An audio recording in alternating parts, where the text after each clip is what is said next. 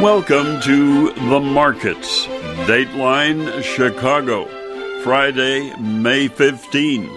Hello again, Orion Samuelson with you for our weekly visit as we take a look at the market activity from Wall Street to the feedlots to the wheat fields and everything else where we trade something. And I'll tell you at the very outset of our broadcast this week Every time I say something moved lower, I will give credit to the pandemic so I don't have to say that as every reason for the markets to move lower. But certainly, again, this week, they moved lower because of the pandemic. So let's take a look at today as we ended this trading week. The S&P 500 closed higher after swinging between gains and losses today as investors weighed worries about China US trade relations, weaker than expected US economic data, and they tried to weigh that against growing optimism that easing the virus restrictions would boost activity this month. Economic data painted a grim picture today as U.S. retail sales and manufacturing output slowed and uh, showed record declines in April due to, I won't say it, that data came after U.S. President Trump ratcheted up trade tensions with China by moving a block semiconductor shipments to China's Huawei Technologies from global chip makers. China was swift to respond with a report saying it was ready to put U.S. companies on an unreliable entity list, according to the Chinese Communist newspaper Global Times. But the combination of trade tensions and weak data had sent the S&P 500 down about one and a third percent earlier in the session, but then for much of the afternoon session, it oscillated between positive and negative territory. An analyst in Columbus, Ohio said, We got the Friday jitters on China trade, but late this afternoon, the market turned its focus on reopenings. And he said, We're smack in the middle of May and think this might be the worst of the economic numbers. There's a chance they start to slowly turn positive, citing moves by most states to at least partially reopen their economy. But today, the Dow average uh, went up 60 points for the day to end at 23,685. The S&P 500 gained 11 points. That's 39% to end at 2863 and the Nasdaq added 70 points to end the day and the week at 9014 that economist said again today was very much about the battle of conflicting factors. That uh, because of the China U.S. trade situation and then the economic conditions here in the United States and around the world because of the uh, oh, I hate to say it, pandemic. Okay, I said it. Oil prices jumped as the demand shows signs of maybe picking up because the uh, crude prices for the U.S. jumped 7% to their highest level since March on strengthening fuel demand as countries around the world began to ease travel restrictions they had imposed to curb the spread of the pandemic. U.S. crude gained 19.7% for the week. Brent crude rose 5.2% after the week. And inter U.S. crude settled up $1.87 a barrel, 6.8% to $29.43. That's its highest since mid March. And uh, the Brent uh, oil settled up $1.37 or 4.4% a, a barrel and ended the week at $32.50. So that's covering the week just ended, but I say every lower move described by me would be credited to the pandemic. So, what do we look for next week? China's biggest search engine company, Baidu, is expected to post a decline in first quarter revenue. And Federal Reserve Bank of Atlanta President Raphael Bostic will speak on Federal Reserve's response to the COVID 19 challenge. So then for the rest of the week, that'll happen on Monday. For the rest of the week, Walmart will report first quarter results on Tuesday. The world's largest retailer is set to post a its best quarterly same-store sales in over a year as the company like other grocers and retailers that sell essential goods reported a surge in demand both at stores and online with consumers having hoarded supplies during the beginning of the outbreak. Walmart's profit is, however, expected to take a hit due to added expenses. Investors and analysts will be looking out for management commentary on spending trends from consumers and expectations for the future. And then uh, the department store chain Kohl's Corporation will report first quarter results on Tuesday. The company, which pulled its annual forecast in March because of reopened some U.S. stores earlier this month as lockdowns begin to ease, but investors will watch for comments on the retail environment and the company's plan to navigate through the crisis. Target Corporation will report first quarter results on Wednesday, expected to highlight the impact again of you know what the fueled lockdowns in the United States. The retailer, which pulled its annual forecast in March, has already said higher costs due to COVID 19 will hit profitability. Then on Wednesday, the Federal Reserve will release minutes from its last Federal Open Market Committee meeting on April 28 and 29. You remember, of course, the Fed kept interest rates near zero at its last meeting. On the economic front, a Labor Department report scheduled to be released on Thursday expected to show initial claims for state unemployment benefits likely totaled 2,430,000 for the week ended May 16th compared with 2,980,000 for the week ended May 9. The Commerce Department releases data on housing starts on Tuesday. Likely they're lower because of you know what.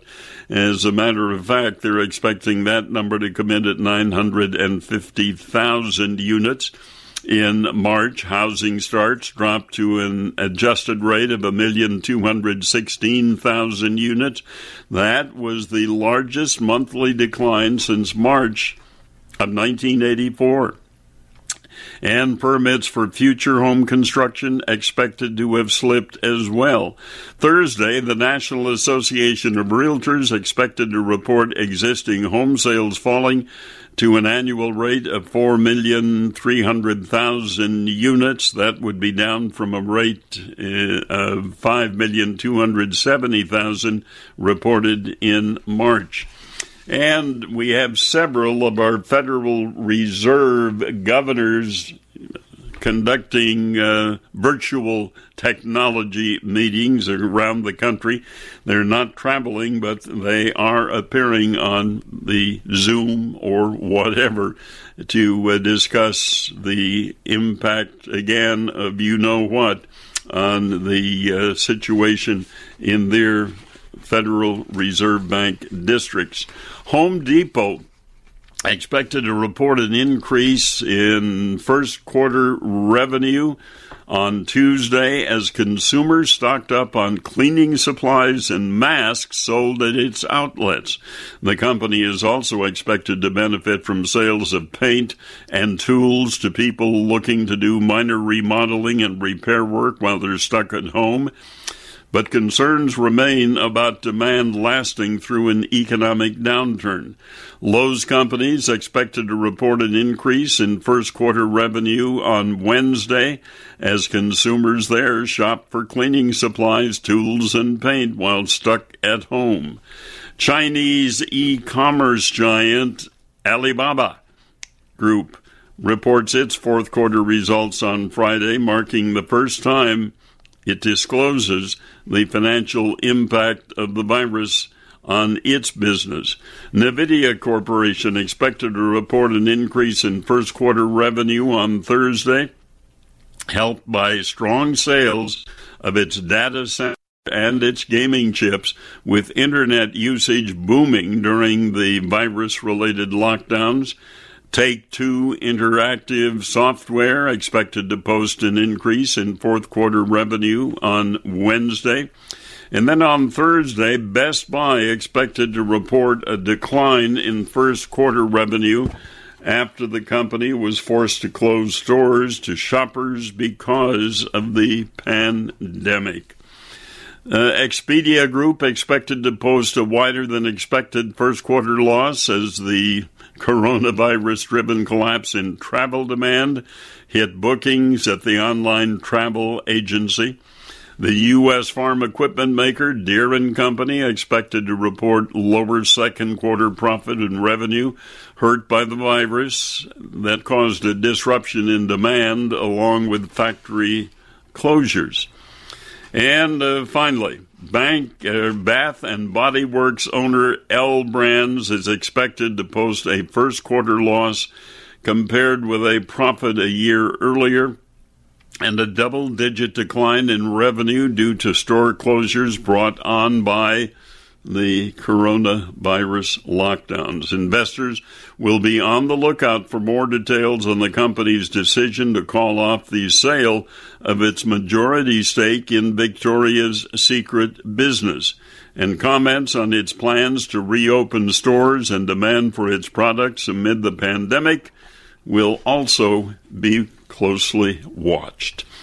Oh, it's going to be a, a, busy week as we look at all of the reports that are coming out and uh, looking at the continued impact of you know what on sales and on the environment and on the shopping. Well, you name it, it's affecting everything.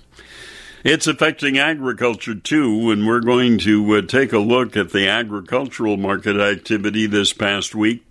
Mike Pearson, our good farm broadcaster friend, will sit down with uh, Dennis Smith of Archer Financial to talk about livestock and grain trade. When we continue on the markets.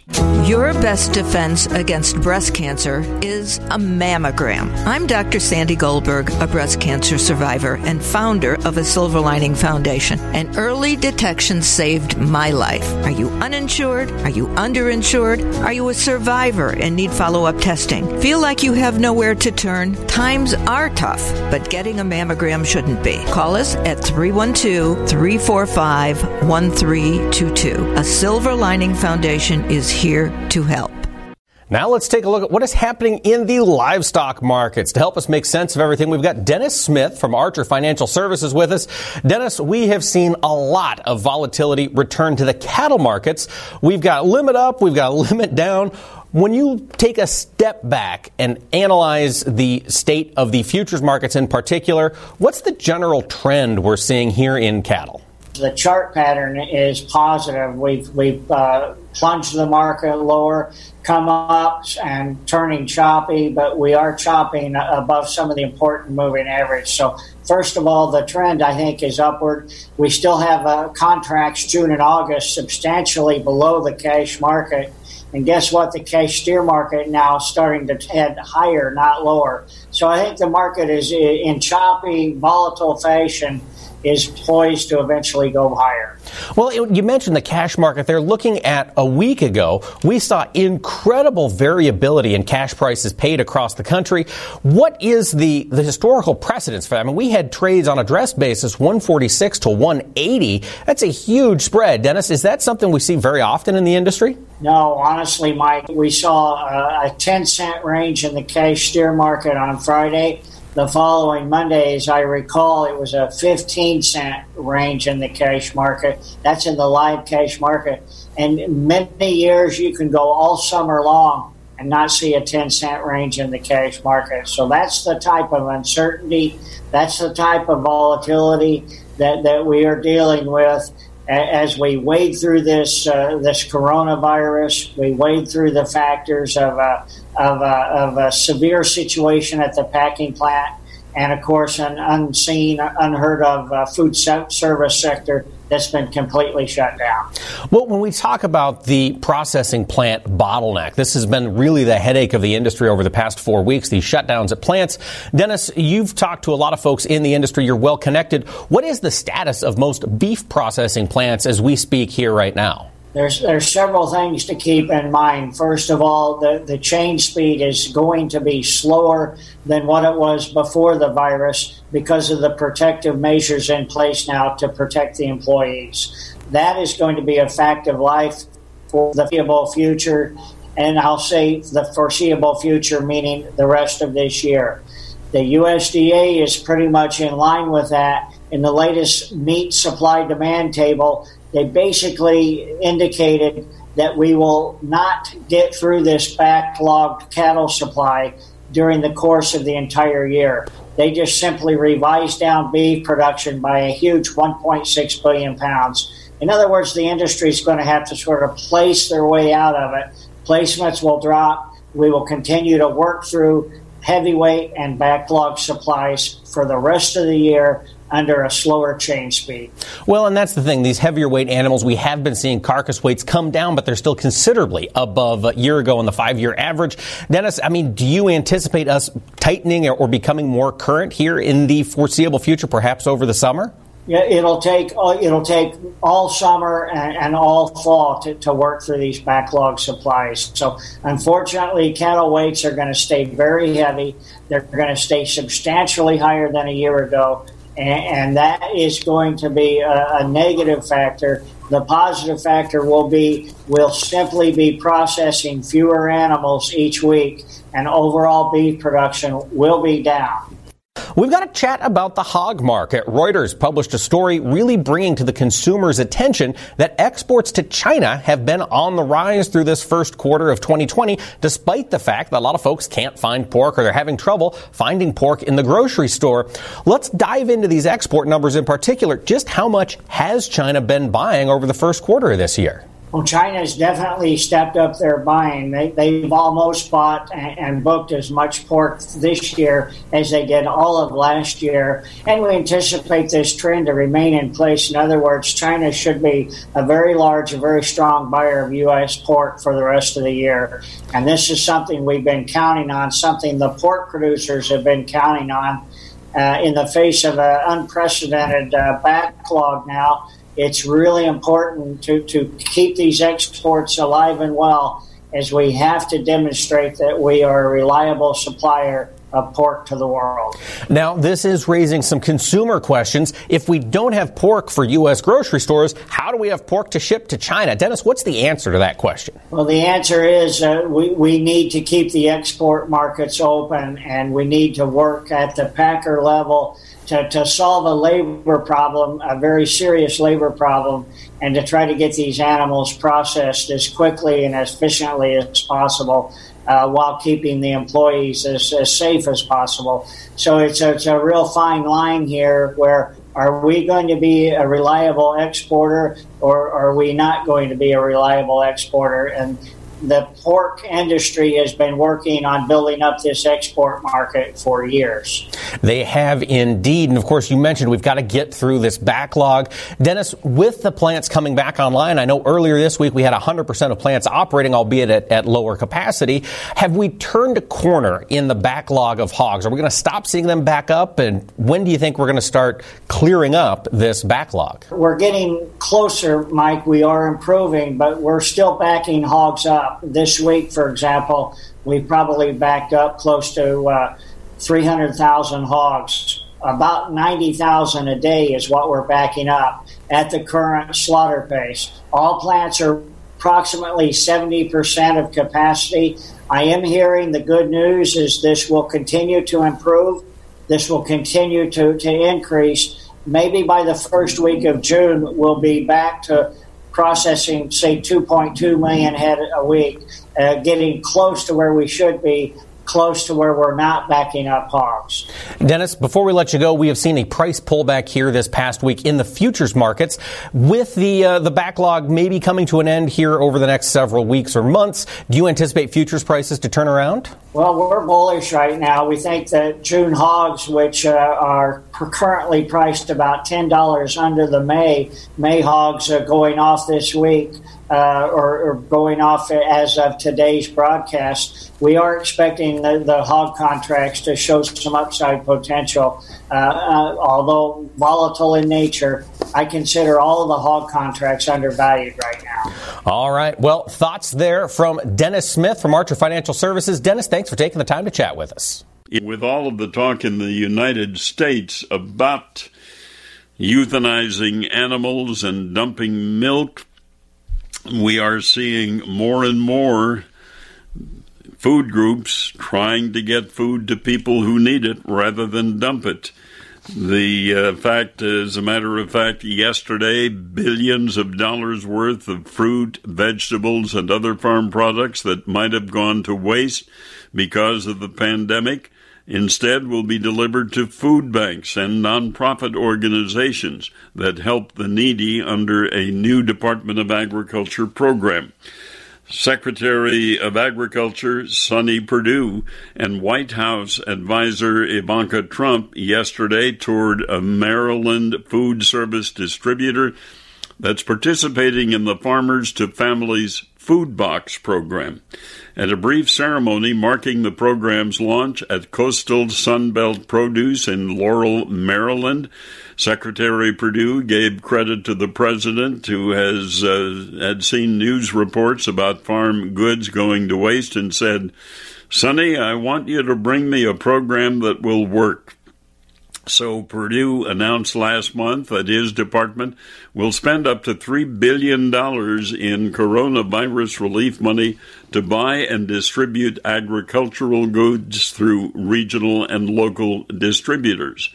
When this thing happened, obviously it was horrifying to hear about vegetables having to be plowed under because of no markets and milk having to be dumped animals potentially having to be euthanized because we had broken the supply chain, said the secretary. Food distributors, though, saw sharp declines in business after restaurants and other food service establishments shut down or cut back because of the par- pandemic. Suppliers like Coastal Sunbelt Produce is now packaging the fruits and vegetables in family sized cardboard boxes and expects to deliver 35,000 boxes a week to food banks, community and religious organizations, and other nonprofits through June 30th.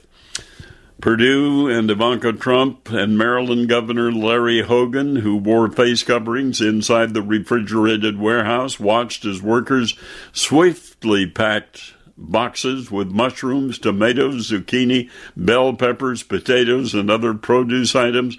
The workers were bundled up against the chill and they wore face shields, face masks, and other protective gear. The president's eldest daughter has been working with USDA, the Small Business Administration, and Treasury Department to include smaller farms in coronavirus relief programs, according to an announcement by the president, who said in the uh, celebration on Friday, it'll be helping farmers, ranchers, but it'll also be bringing food to some of the food lines and some of the food kitchens that you've been seeing on television. There were uh, some other uh, events besides the coronavirus this week. We did get a uh, outlook on supply and demand of grain stocks. And the USDA said U.S. corn supplies will rise to their highest level, highest level in 33 years with demand for ethanol remaining weak following this year's large plantings. The USDA, in its first forecast for the 2020 21 marketing year, based on its March acreage outlook, put corn stocks at a huge 3,318 million bushels. And if realized, that will be the fourth biggest ever and the largest stockpile since the 1987 88 marketing year. USDA projected the uh, year's soybean ending stocks at 405 million bushels, and it's raised its soybean stocks to 580 million bushels, and it bumped the uh, wheat ending stocks to 978 million bushels. So the next report that we wait for from the USDA will be the planted acreage report. That'll be the big one, and uh, that report will come out the end of June. But uh, the ethanol industry that has really been hurting because of the cutback in fuel consumption, because of the cutback in automobile travel, well, Geoff Cooper, who is the president of the Renewable Fuels Association, said that we may be past the worst situations. Fuel demand, of course, collapsed by about a third with the spread of the virus, and U.S. ethanol production capacity cut in half as around 150 facilities either idled or reduced rates. Now, as restrictions ease and gasoline demand begins to move higher, about 140 facilities are idled, and uh, hopefully they'll be able to come back to some sense of production of ethanol. That market has really, really suffered, and uh, certainly not only here at home, but in the export market as well, because the uh, situation uh, has cut exports of U.S. Uh, ethanol as well as consumption here in the United States. And along with that, the Deputy Secretary of Agriculture, Stephen Censky, announced this week the USDA launched an online portal to begin accepting applications for Boy, they give everything a title in Washington. Uh, applications for higher blends infrastructure incentive program grants. USDA plans to make available up to $100 million in competitive grants for activities designed to expand the sale and availability of ethanol and biodiesel fuel. The deputy secretary said as the virus response continues, America's energy independence has proven critical to our economic security now more than ever. Well, we're coming to the end of the school year, and so those 2020 graduates from colleges and particularly agricultural schools around the country we'll have a graduation to talk about for a lifetime because of the technology we're using, the virtual technology to graduate students. Our granddaughter graduated uh, this past week and she did it virtually, no walking across the uh, stage to get that diploma. So, uh, you graduates, you're coming into a tough job time, but uh, you will survive because hopefully you have been prepared for survival at the college you have attended. As we ended the week, not much change in prices. Wheat futures slightly lower, corn futures slightly higher, and soybeans um, just fractions of a penny higher. And the livestock futures trade at the Chicago Mercantile Exchange. There, too, we're looking at small changes as we end this week. Well, we're ending this time, too. Thank you very much for joining us, and we look forward to your company next week on The Markets.